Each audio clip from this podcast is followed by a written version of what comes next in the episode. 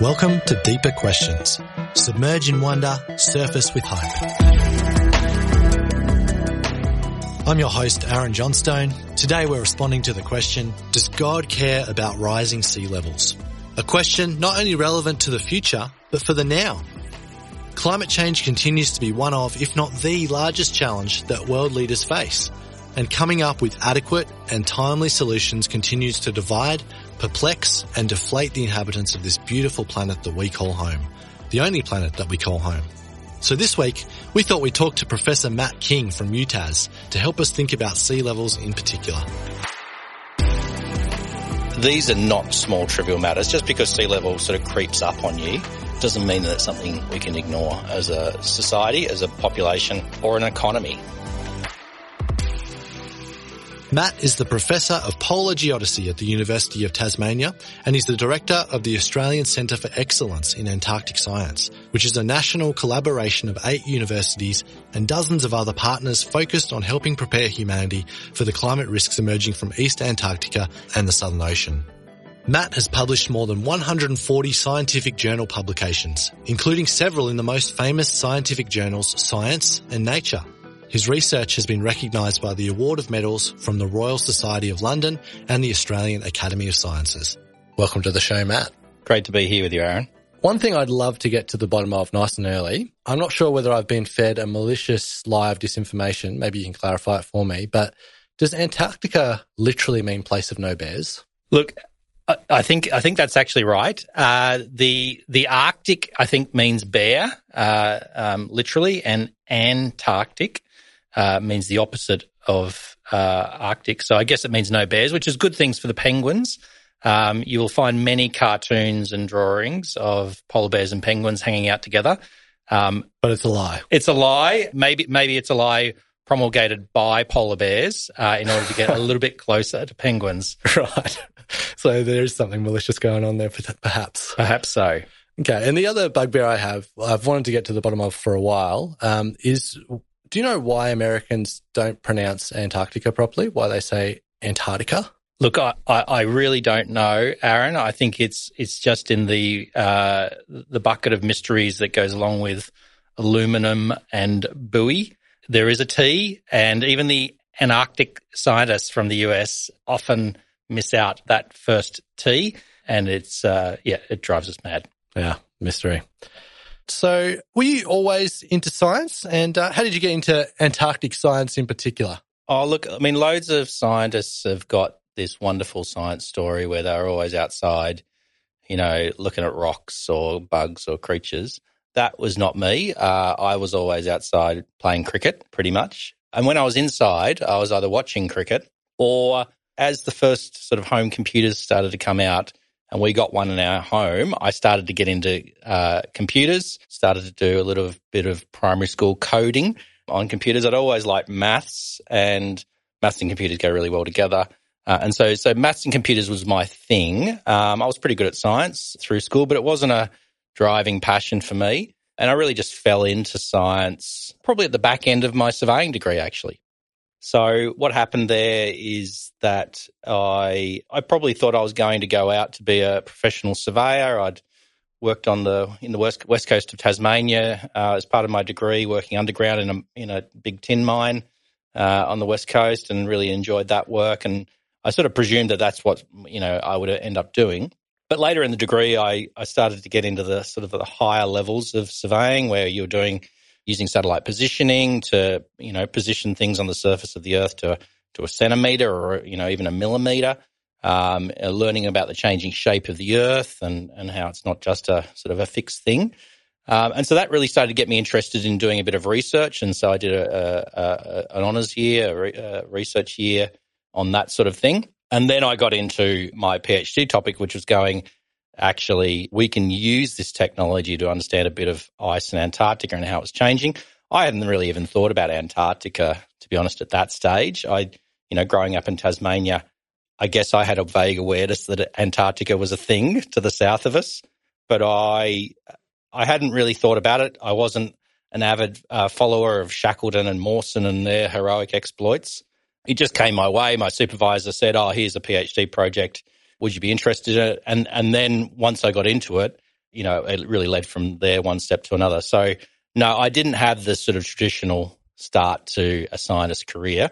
It really did sort of stumble uh, into me almost. Yeah. And uh, have you actually been to that giant, mass of ice Antarctica? Yeah, during that PhD, I did did go to Antarctica. I was there for four months, plus a couple of weeks either side in the Southern Ocean. Uh, and I must say that the Southern Ocean and I don't really agree with each other. I was strapped to my bunk for three or four days either way, uh, surviving off grated apple or something like that, darting to the bathroom and then back again to, to get horizontal once more, or as horizontal as you can in the Southern Ocean. So didn't uh, have your sea legs? No, did not have my sea legs uh, at all. Once I got to the sea ice, though, things changed completely. So you get to the edge of the, the frozen ocean, the sea ice, and the, the, the swell dies down completely. You start to see icebergs, penguins, whales, seals.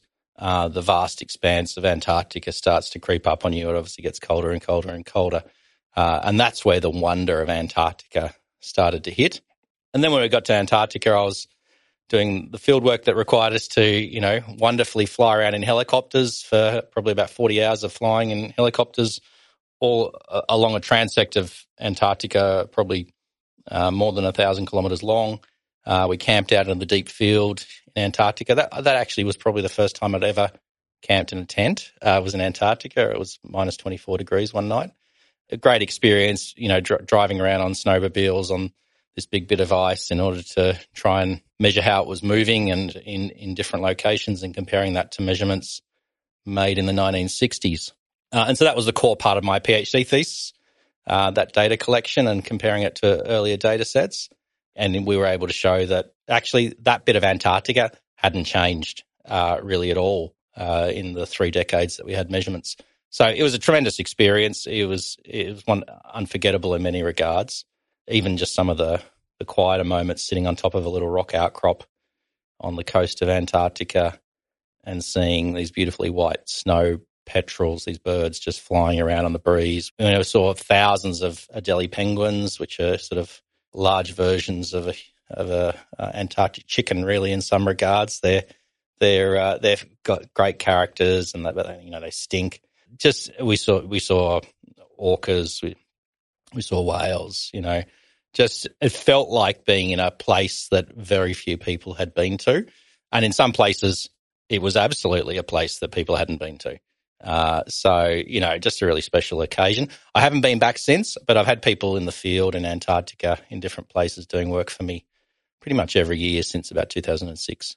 One of the amazing things that I, enjoyed looking into for this episode was the the way that the the sea ice around the most southern continent um, contracts and expands uh, as it melts and refreezes seasonally.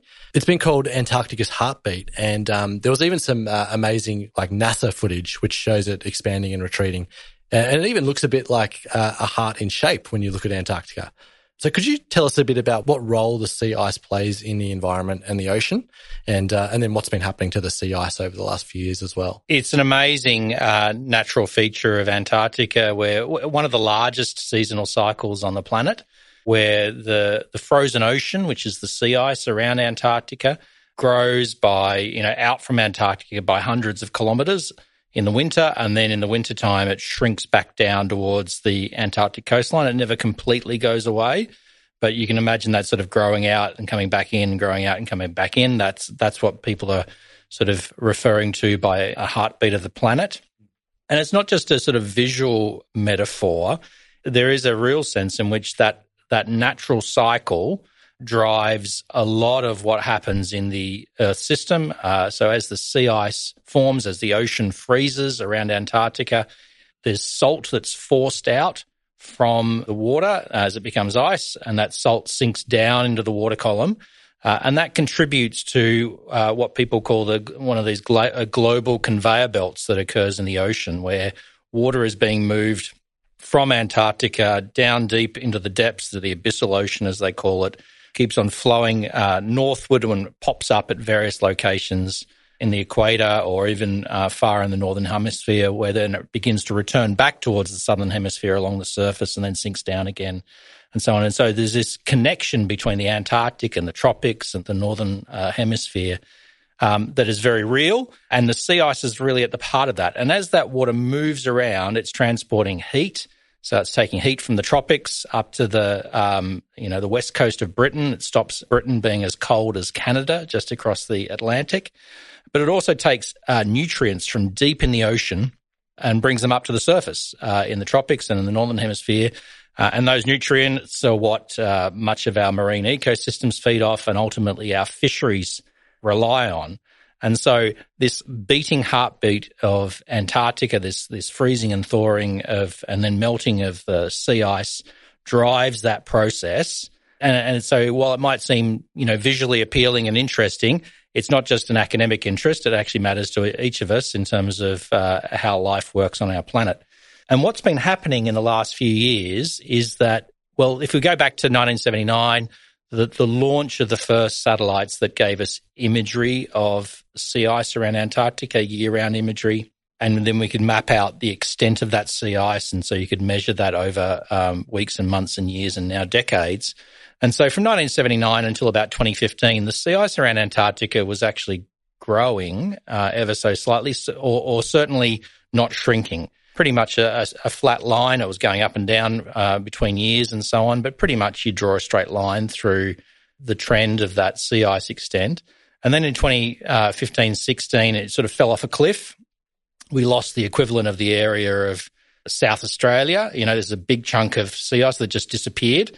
It recovered a little bit in the few years afterwards. And then last year and then this year again, we've broken the minimum record further. And so now there's the question that's being asked uh, amongst the scientific community are we entering uh, a new regime? Are we seeing the beginning of the decline of Antarctic sea ice? That, that of course, is completely consistent with a warming planet. Uh, we fully expect that that will occur at some stage, the beginning of a decline in the next decades to centuries. But are we now, after actually amazing stability, starting to see something happening? It's a live question. We don't know the answers to it, but we're going to be watching it pretty carefully. Just for the non-scientific background um, and myself, who I'm completely scientifically illiterate, what's the difference between an iceberg and a glacier? Yeah, so the best way to think about ice is really to think of slow-moving rivers. I think it's a, it's a good starting point at least. So um, you can imagine a river system way up on the top of the river system. It, it rains that rain finds its way into little valleys. The valleys sort of fill up with water, becomes a river. They join up eventually with other bits of river and becomes a big river and it flows out into the ocean. Antarctica is very similar to that. Obviously, it's not liquid water, but it's it, if you see a image of the observations of Antarctica, you see that you have ice that flows hundreds of kilometers into the interior of the ice sheet. It's flowing out slowly at maybe 10 meters a year, and then it gets faster and faster as it moves towards the coast. It's 20 meters a year, 50 meters a year, joining up with other tributary systems, becoming wider and bigger and faster flowing. By the time it gets to the edge of the coast, it might be flowing at a kilometer a year, and then it flows out into the ocean, uh, just like a river. But unlike a river, Antarctica doesn't stay you know, a river flows out and it just becomes part of the ocean. You can't tell. Obviously, when you get a glacier, these flowing ice, and it hits the ocean, then something has to happen.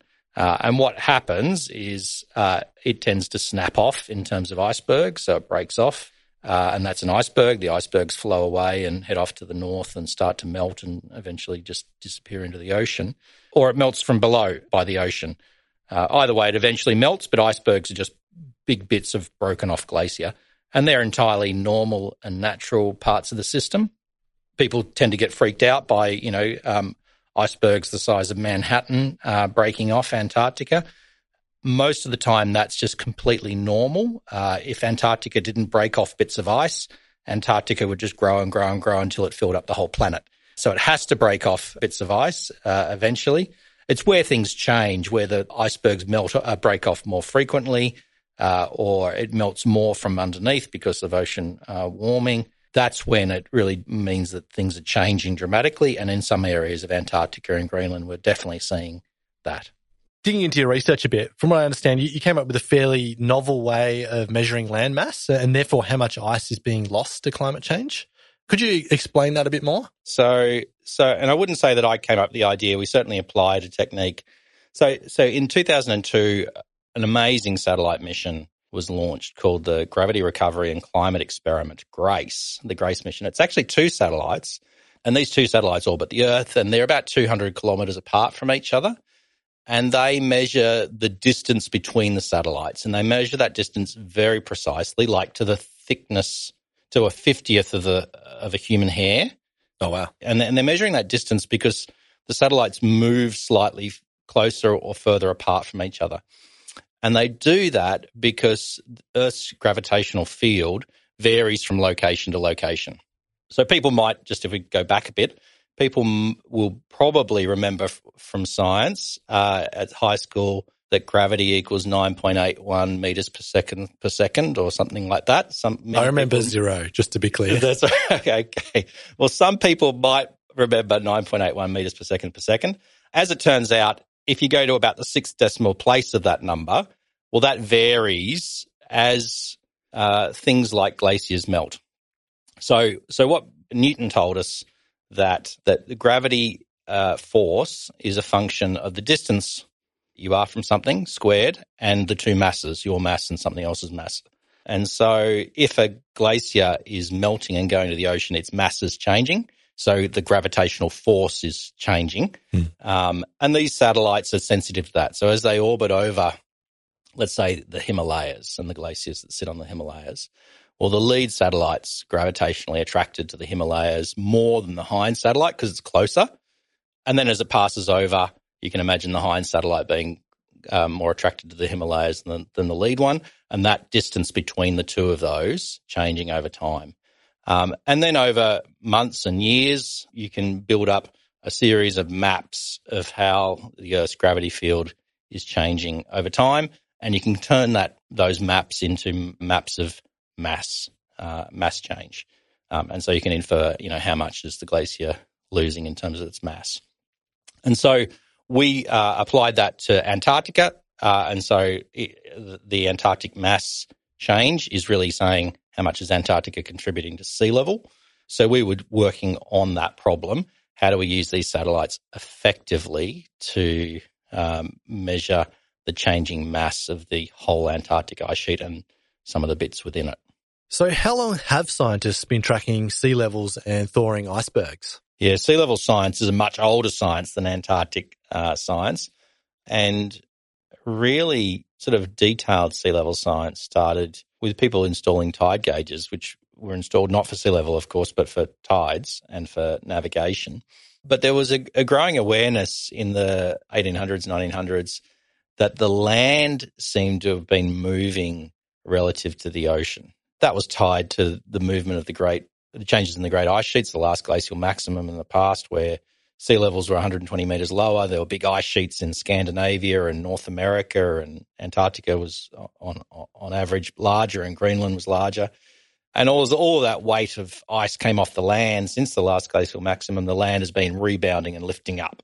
And so there was a desire to actually use, first of all, to use the tide gauge measurements that have been collected over decades, I guess, at that stage, to try and track the land motion but then it increasingly became clear that it wasn't just the land that was moving, but the sea was moving as well, that sea levels were rising. And we started to get our first good measurements of that in, um, I think, the 1970s and 1980s, uh, were the, all based on tide gauges. Then in the 1990s, again, satellite data came to the bear to measure for the first time from space the elevation of the sea um, and by about the 2010s, there was some work, some of it which I was involved with, that actually started to detect not just a trend in sea level, but a quite a clear acceleration. So over the 20th century, sea levels rose by about 16 centimetres, so about 1.6 millimetres per year over the century, over the last century. Um, that's now, so that 1.6 millimetres a year is now turned into about 4 millimetres per year so there's, you know, a very clear acceleration um, that's occurred. Um, and of course, it's just going to get faster um, unless we can do something quite substantial with the climate.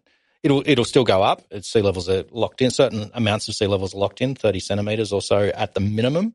The question is, how much worse do we want to make it? Because it, it could be well over eighty centimeters if the worst comes to bear in terms of uh, climate change. When did it become clear that this might be a, a serious problem in terms of sea levels? Yeah, so until until about 2011, there was no agreement whether Antarctica was growing or shrinking.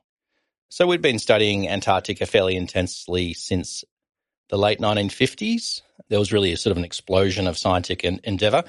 The first decades of that were really people driving around on snowmobiles or flying around in aircraft. There were no satellites. You could measure bits of the the continent, but there was no complete coverage of understanding not only how, how it worked, but how it was changing. You know, that those were, were really beyond the measurements you could do from the ground. So it was only really in the satellite era that you could actually measure all of Antarctica and get a complete view. Uh, and the satellite measurements of Antarctica increased, really commenced in the in the early 1990s, and then you just need enough time to accumulate to be able to work out how it's changing. So there, there are three main approaches to measuring how Antarctica changes. There's the GRACE approach, there's an approach where you measure the, the elevation of the ice sheet and monitor that changing over time. And you do that from space uh, as well. And then there's another approach where you measure effectively how much ice is flowing into the ocean and you try and model how much snow's falling in Antarctica and you difference those two big numbers and that gives you the, the changing mass as well. So there's three different approaches in 2011, a group of scientists came together, pulled together by NASA and the European Space Agency, and I was part of that group uh, of international people who came and actually said, what are our different estimates of the changing mass of Antarctica that had previously been positive or negative, and got together and actually worked out why and came up with a reconciled estimate, the first reconciled agreed upon estimate of Antarctica's contribution to sea level. So that's that's what happened in 2011. Uh, that was a pretty big moment. You know, the science continues to go on and understand these things more. But for the first time in history, we knew that Antarctica was losing mass. It was contributing mass into the ocean. At that stage, it was about 60 billion tons per year uh, of ice that was going into the ocean that wasn't replaced by snowfall. That sounds like a lot. Yeah, 60, 60 billion tons a year is, is a lot. Um, you know, when you spread that over the ocean, the world's oceans, it's actually, you know, only about uh, 0.2 millimeters per year. Uh, it's increased since then, but but also, so you think, oh, well, that, a big number just became a small number when you think about that. But actually, if you've ever stood on the edge of the Pacific Ocean and stared across the Pacific, you think about the volume of water required to even increase it by a millimeter.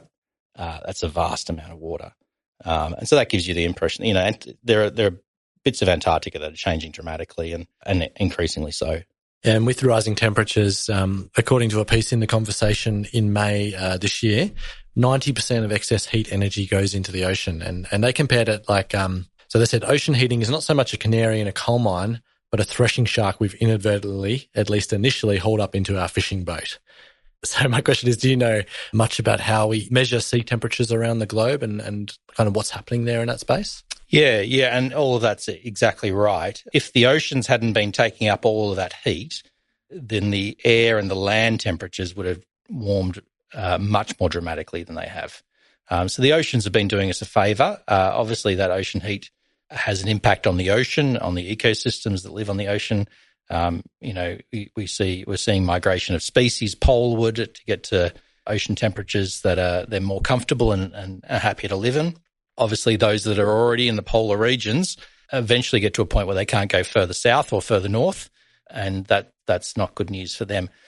But how do you measure ocean temperature? Well, in the old days, they would, you know, you'd be sailing ships and they would be letting thermometers off the edge and measuring the the temperature uh, through very manual means. And uh, around the year 2000, starting in about the year 2000, there was a, a dramatic commencement of the deployment of robotic sensors.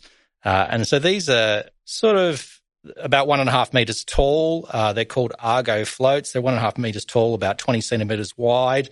I guess they look a little bit like a missile, but they they get thrown off the edge of a boat, and um, rather than just making one measurement of the ocean, they automatically uh, go up and down through the water column, generally down to you know three or four, uh, three kilometers, four kilometers, some of them now go down, you know, to the depths of six kilometres. Yeah. Uh, and every 10 days, they're sampling up and down through the water column, measuring the salinity and the temperature of the ocean.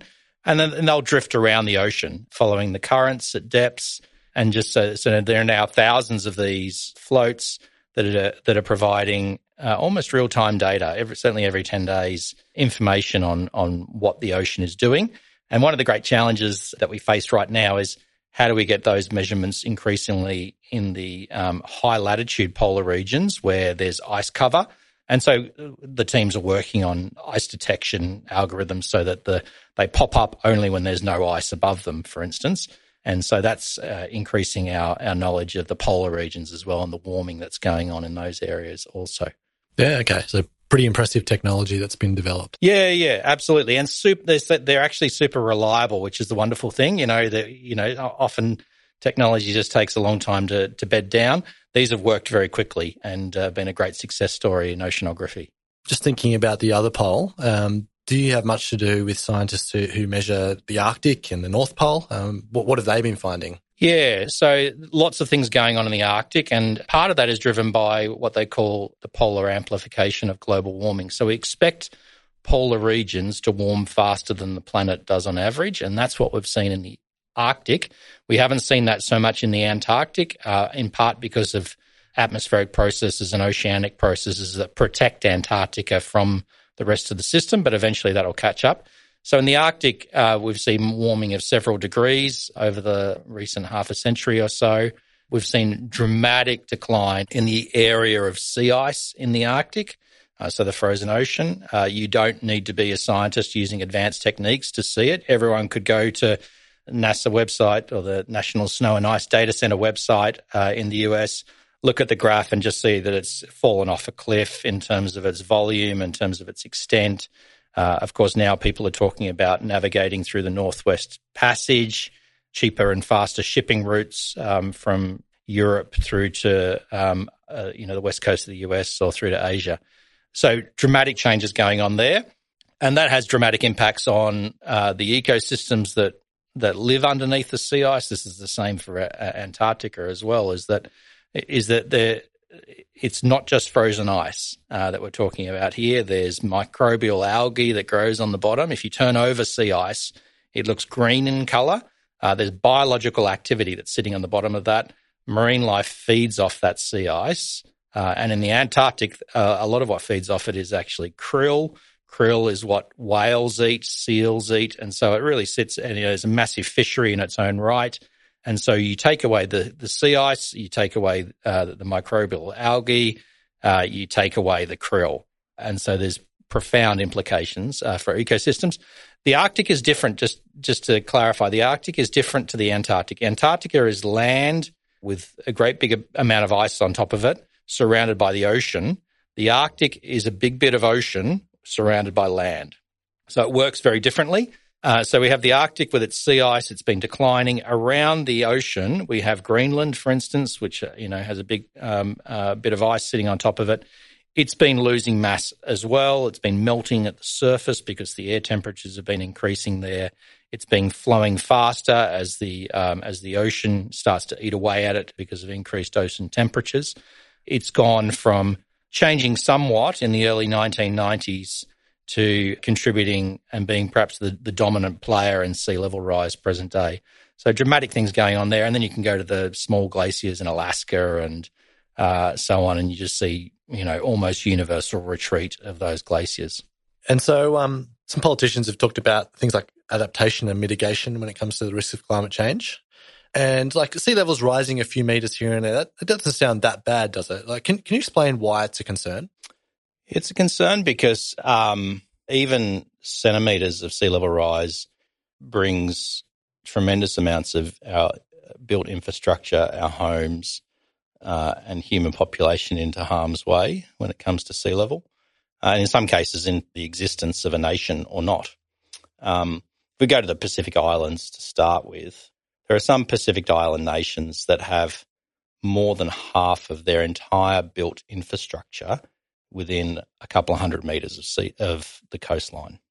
And so you think about the vulnerability that exists there, the the, the difficulty in adapting uh, when you're a you know sort of a, a, coral atoll and you've got maximum elevation of a meter or two meters or something like that. uh, and you've got half of your infrastructure, or maybe even 70% of your infrastructure within a couple of hundred meters of the coast, just profoundly exposed. Uh, and then in other countries where in Australia we've got $230 billion worth of infrastructure within a metre of sea level. So that's roads and rail and, and uh, factories and houses and so on. 40,000 people's homes sort of uh, highly or very highly exposed to near future uh, sea level rise. Uh, and then you go around right around the world, and by 2100, there's expected to be, even in the best case scenario, about 190 million people within the reach of high tide, as it will be in 2100. And in the high end scenario, so really at the pessimistic end of things, uh, that 190 million people goes to 630 million people. So, you know, heading towards a billion people uh, within the reach of a regular high tide. So, these are not small, trivial matters. Just because sea level sort of creeps up on you doesn't mean that it's something we can ignore as a society, as a population, or an economy. Yeah, so we'll have vast impacts.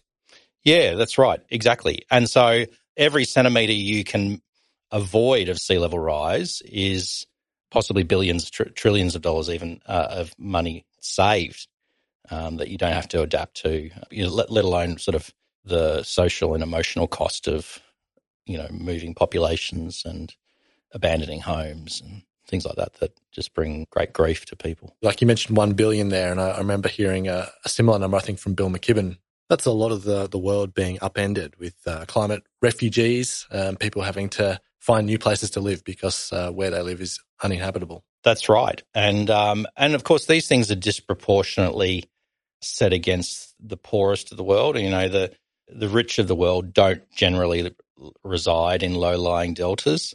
That the the tropics are the areas that are going to feel the worst of climate change of all kinds, and sea levels certainly uh, right up there in terms of who's going to get bitten by it. And with sea levels, like obviously that is one problem, but they're all connected, aren't they? Um, as uh, sea levels rise, there are also other factors at play. Um, yeah, climate change, and they all cascade, don't they? So that, they that's right. So, so if you imagine a situation at a coast, lots of our towns and cities are built at river mouths.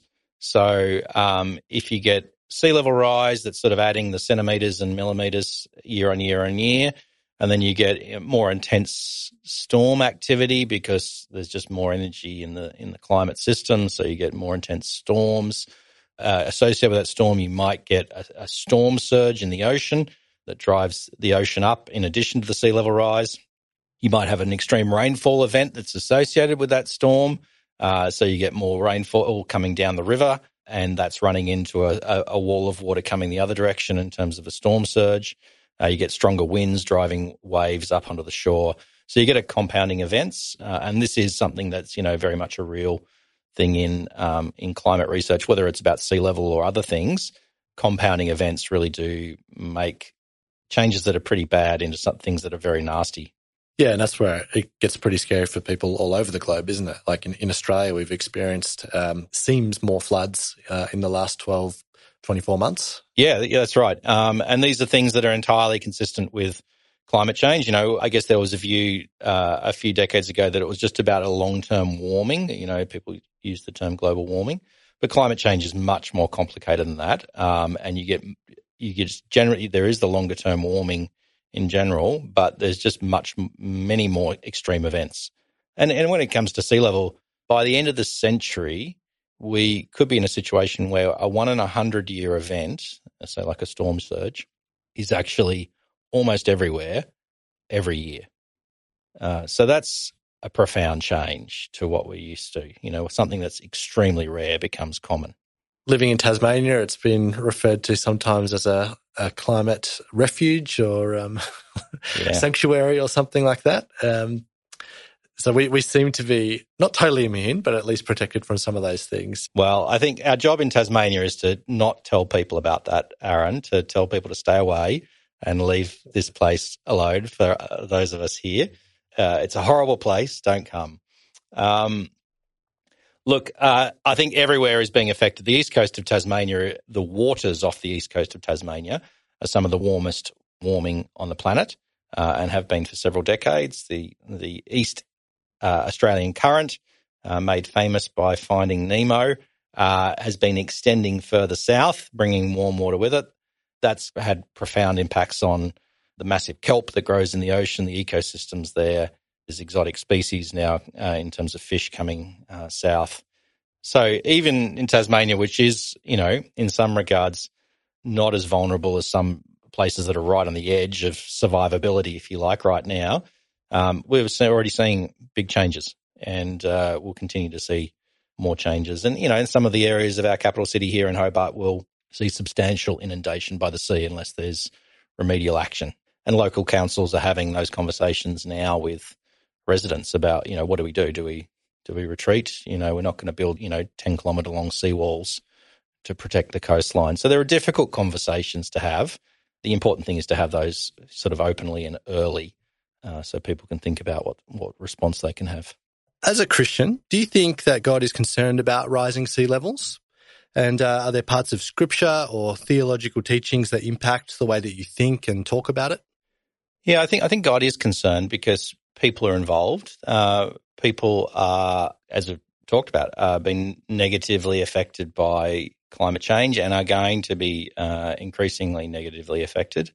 Uh, and the poor and vulnerable, most of all. And so there's, you know, this straightforward teaching of Jesus to to love your neighbor as yourself, and um, and so it does cause me pause to think, well, am I behaving in a way? Am I acting in a way via the climate system, via carbon emissions and and so on, in a way that is loving of my neighbor, uh, whether they be in a Bangladeshi fisherman or uh, someone living in the, in the Pacific.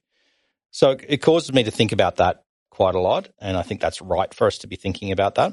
There's a broader creation care narrative in there as well, in that um, if you step back from sea level to sort of broader climate change, are we behaving in a way that actually cares for creation? Are we doing what we should be doing in terms of caring and managing the world in a way that's loving and in a way that God Himself would manage the world? and and I, and I think especially now that we have a really clear understanding that uh, climate change is real, that humans are driving all of the climate change that we've seen since the 1950s. You know, can we actually truthfully say that we're doing our best while burning, uh, continuing to burn fossil fuels? Well, I'd have to say, actually, no. Uh, that's a mismanagement of creation, and we need to really think about rapidly changing our behaviours now that we're across it. So I think there's a love your neighbour piece. But there's also, uh, yeah, just straightforward caring for creation under God's rule in a way that He requires of all of humanity. In the past, you've spoken about as well that when we see these sorts of things happening, uh, as a Christian, you can kind of relate it to like the, just the outworkings of, of, what we call sin um, and human greed and selfishness and those sorts of things as well. Uh, does that uh, play into your thinking much at all? Yeah, because I think in rejecting God, uh, well, actually the, the Bible would say that actually you would expect that to go as badly as it possibly could, unless God held that bad action back. Um, and in fact, you know, that, that's really what the Bible says is that, that God is restraining the, the worst of what humanity uh, is doing in terms of rejecting him. And so if God says, look after my planet and care for it well, well, then you'd expect in rejecting God that we'd probably do almost all we could to not do care for the planet well we'd probably try and snuff out the stars if we, we could. And maybe we're on the way to doing that with some of the uh, interstellar exploration. Hopefully, we'll learn from this climate change situation that actually we need to do a lot better job with caring for the creation. I guess another question in my mind Christians have a bit of a reputation for being climate denialists, or at least in some some circles. Um, you're obviously in the world of science. Are there other Christians out there that are doing the climate science thing and uh, really helping with the, the future of, of, our planet and thinking through the scientific implications? Yeah, look, I'm, I'm by no means the lone Christian out there. Uh, and from time to time, I um, bump into other scientists who work in this area who I find out are Christians as well. There's one person that uh, that is really quite prominent in this area in the US, uh, Katharine Hayhoe, who's a professor of uh, climate science at one of the universities in Texas. You know, not not known for its uh, championing of climate action in Texas, But she's done a uh, a wonderful job of being able to talk to small community groups, church groups, etc., and find common ground with those people and help them understand actually that some of their values and the things they value are actually under threat from climate change. Um, but there's also opportunity in rapidly uh, adapting, even saving money uh, in the process of, uh, you know, for instance, you know, putting solar panels on your roof is not just good for the climate, but it's good for your back pocket ultimately in many cases. So there are people like uh, Katharine Hayhoe uh, who are doing that. Um, you know, there's a whole bunch of people out there who are just busily getting on with science, but also have a profound Christian faith and are bringing to bear their Christian faith on the world of science. A lot of this stuff can get pretty just full on to think about. So, what do you do in your downtime to kind of, I guess, pull yourself away from it if, if it's ever getting you down? Um, yeah, look, uh, certainly a lot of people working in the broad area of climate or anything that's affected by climate do struggle with this. You know that there's there's a sense sense of um, climate grief or climate anxiety uh, that affects people, and other people, other scientists working in that area who do do experience that tend to find hope in being able to do at least small things that, or, or, or tell people about the small activities, the local activities they can do that can actually make a difference. I don't experience that sort of like eco grief, uh, climate anxiety to the extent that some people do it's concerning, but I just don't, I guess I just don't have that personality that sort of gets anxious about those things. I mean, I'm looking to do certain things. You know, I was in a position recently where I could install solar panels on our house and I could do that in the mind of getting a, ordering an EV in the near future because we needed a, a new car anyhow. And so I was able to, to work towards that over a period of time but I'm not. I wasn't losing sleep over it. Um, I, I, guess that's just because my personality, not because there's nothing to be concerned about. I, I want to be really clear. There are profound changes to our Earth system coming and already being experienced. You know, we don't always see them if you're, you know, living in the city and you know, etc. But the bushfires we've seen in Australia recently, unprecedented, really the marine heat waves we're seeing in the ocean are being exacerbated by warming ocean uh, from the climate change. We're seeing species that are going extinct and increasingly um, more so. So there are things to be worried about in that sense of the word. I'm just not losing sleep over them, but I'm quietly just trying to do the what I can uh, to contribute. In terms of the downtime, well, you know, I like good coffee. Uh, I like coffee, and I don't mind watching you know, some stuff on Netflix, Aaron, to, to chill out. Of course, I'm part of a, my local church. Uh, I, I, get along there. I'm part of that community. You know, it's, it's great to be part of a, a broader group of people who are doing things that are also important. So what's your feel about where churches are and kind of how they're tackling this? Like, uh, do you feel there's a fair bit of divergence or like, uh, what are you seeing? Yeah, look, there's certainly, um, many reactions to climate change in the church as there is out of the church, um, I would say, which I would also say is perhaps a bit, one, not surprising necessarily, because, you know, people who are part of a church are normal, ordinary people who read the same newspapers and watch the same news as everyone else. Um, so you don't expect them to be perhaps, perhaps any more in, or less informed than the average um, person in the world. But I do I do think that the Bible has something to say that should inform or allow us to critique some of those perspectives. So we certainly see uh, people who are who are very suspicious of anything that's related to the environment movement, that uh, and hence climate change might be viewed as an environmental issue and hence a political issue, and so sort of dismissed because I'm not interested in green politics, and hence I'm not interested in climate change. It can't be true. And then people naturally go off and find some ideas that reinforce that view or that skepticism. And then you've got another group of people who are, you know, sort of, I guess, unconcerned about climate change. You know, just and and these and and these are not just people who go to church. This is people in broader society. They're one of my colleagues at the University of Tasmania did a PhD actually on unconcern about climate change. You know, people who are really nice people getting on with life, but just not particularly concerned about it. And maybe that's because they don't know much about it, uh, or maybe they're just unconcerned and they do, and they've got other things, uh, other priorities.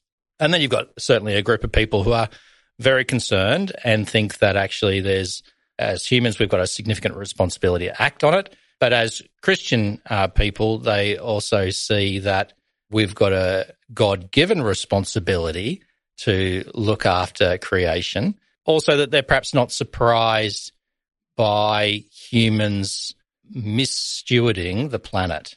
And that's, that's where I would be at, that I think a fair reading of the Bible would suggest that we shouldn't be surprised when we as a human race do very badly by the planet and um, and the environment around us. But we should also, at the same time, be doubling down to go, well, but we're tasked with the stewarding and the caring for. So let's not just sort of hand ourselves and the world over to sort of decay and uh, destruction, but actually let's work towards its preservation protection as a good thing. And so, you know, um, in in the church, we've got a, a, big conversation that's been going on, but hopefully, over time, people are drifting towards just taking the environment a bit more seriously than perhaps they have in the past. And uh, obviously, we're hitting on a topic that can be pretty difficult to talk about, and for many, it can even be a source of despair. Could you perhaps share a few things that you're hopeful and optimistic about? Yeah, look, it seems like we're going to avoid the worst of climate change. Um, so, not very long ago, we were on a trajectory towards I don't know, six or seven degrees warming by the end of the century. You know, that's that's sort of mass extinction. Um, probably ultimately a dramatically reduced uh, human population. Certainly, vastly different planet to what my generation grew up with within decades. Um, so it seems like we're going to avoid that, and that's a really good news story. And the commitments that are from governments at the moment have us optimistically being able to to keep the climate below about two degrees warming uh, above pre-industrial levels. Um, pre-industrial means before the industrial revolution. So two degrees warming of the entire planet is still an enormous amount of energy that's been stored in the planet that didn't used to be, um, an enormous amount of heat. But at two degrees, it sort of prevents the worst. It would be much better if it was more like one and a half degrees. In fact, it'd be much better if it was zero, but we're not going to get to zero anytime soon. So there's there's hope in that. Uh, of course, the governments need to, and the humanity as a whole needs to actually deliver on its commitments.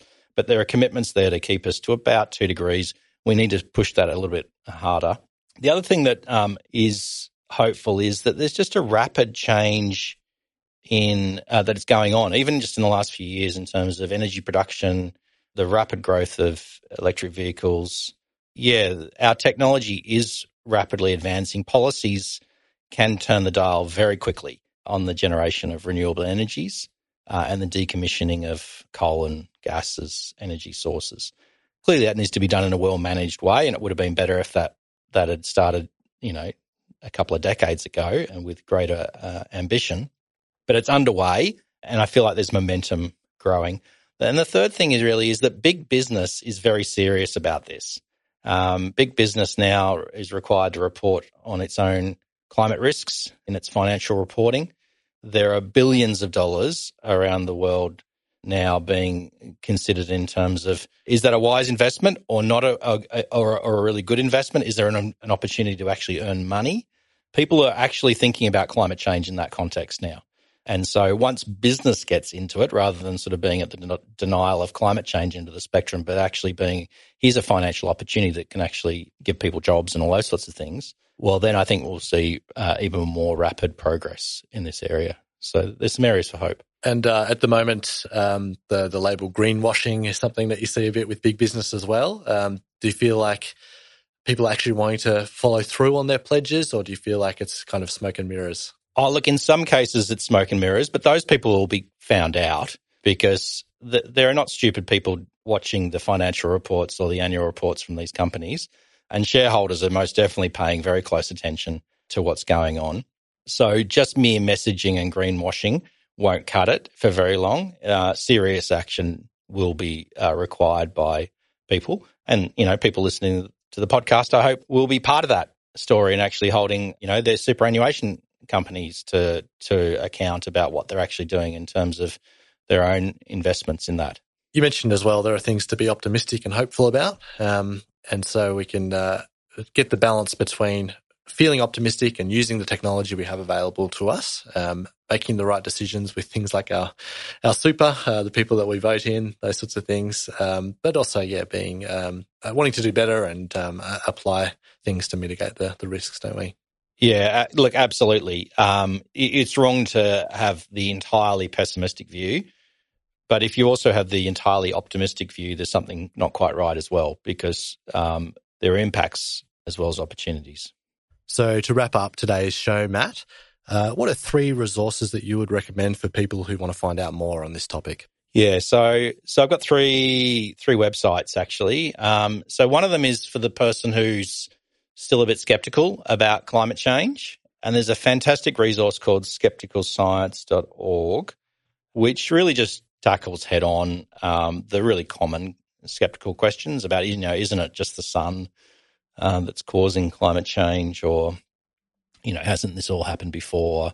Um, and sort of digs into the where the wrong thinking is in some of those things and actually what the science behind uh, the answers are and you can drill down to you know a beginner's level or a intermediate level so the skepticalscience.org uh, is out there that's great another one if you just want to keep an eye on where governments are up to uh, in terms of their pledges in terms of carbon re- reduction is carbonactiontracker.org carbonactiontracker.org and it just has some really simple infographics that shows where are we actually up to with our climate commitments? What have been embedded in policy? What have been legislated? And so you can see where we are, uh, and that's just a that's a great resource. You wouldn't be looking at that every week necessarily, but certainly once a year you could have a keep an eye on that. Um, and then if you wanted to dig into what some Christians are thinking about and, and trying to get action going in terms of a more serious response to climate change, you can go to creationcare.org. And that, you know, so there's some thinking there about the way in which, you know, people should be viewing creation and, and caring for it in a way that is thoughtful and consistent with what, um, you know, Christians, for instance, would, would believe. Wonderful. Well, uh, thanks for joining us, Matt, and uh, pleasure having you on the show. Great to be with you.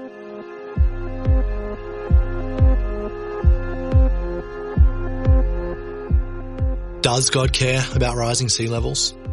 Typically, the vastness of the ocean has represented a place of chaos, fear, indomitable power, and death in religious literature. The Bible also sees it that way, but with one noticeable difference by suggesting that there is a God who made it all and rules over it completely.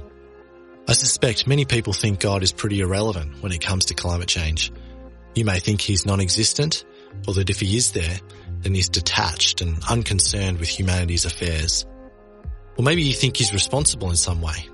That the Christian worldview has left a legacy of environmental recklessness and destruction, an attitude of rapaciousness and ambivalence towards our breathtaking wildlife and finite natural resources. And maybe some of that is true historically. But for me, the Bible continues to offer a narrative of life, breath, introspection and soul searching.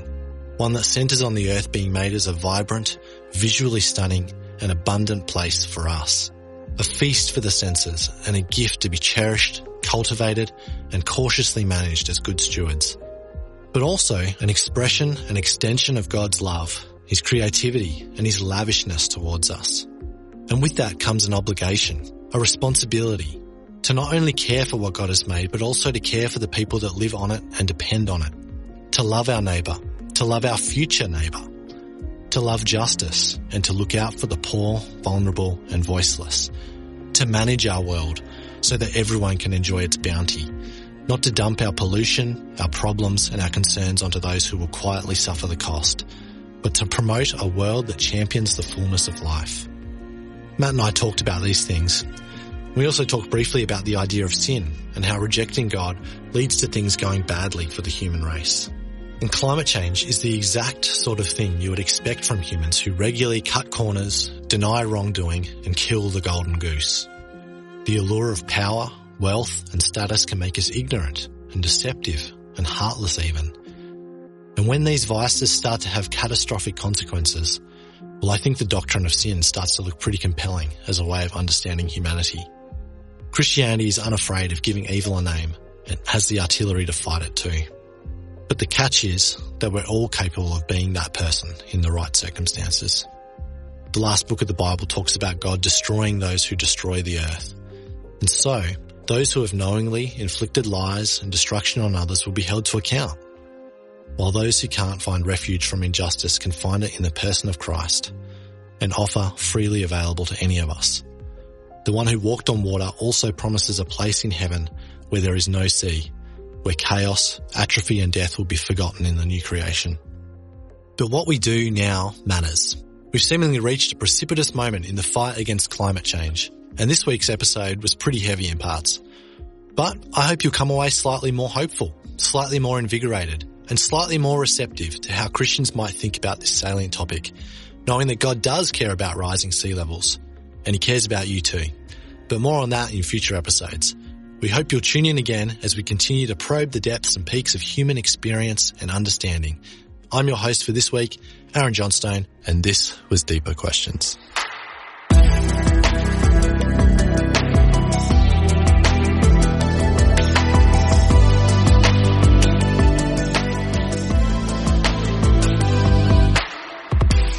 You like this episode, then subscribe and leave a review wherever you listen to your podcasts. Or you can check out some of our other content at thirdspace.org.au.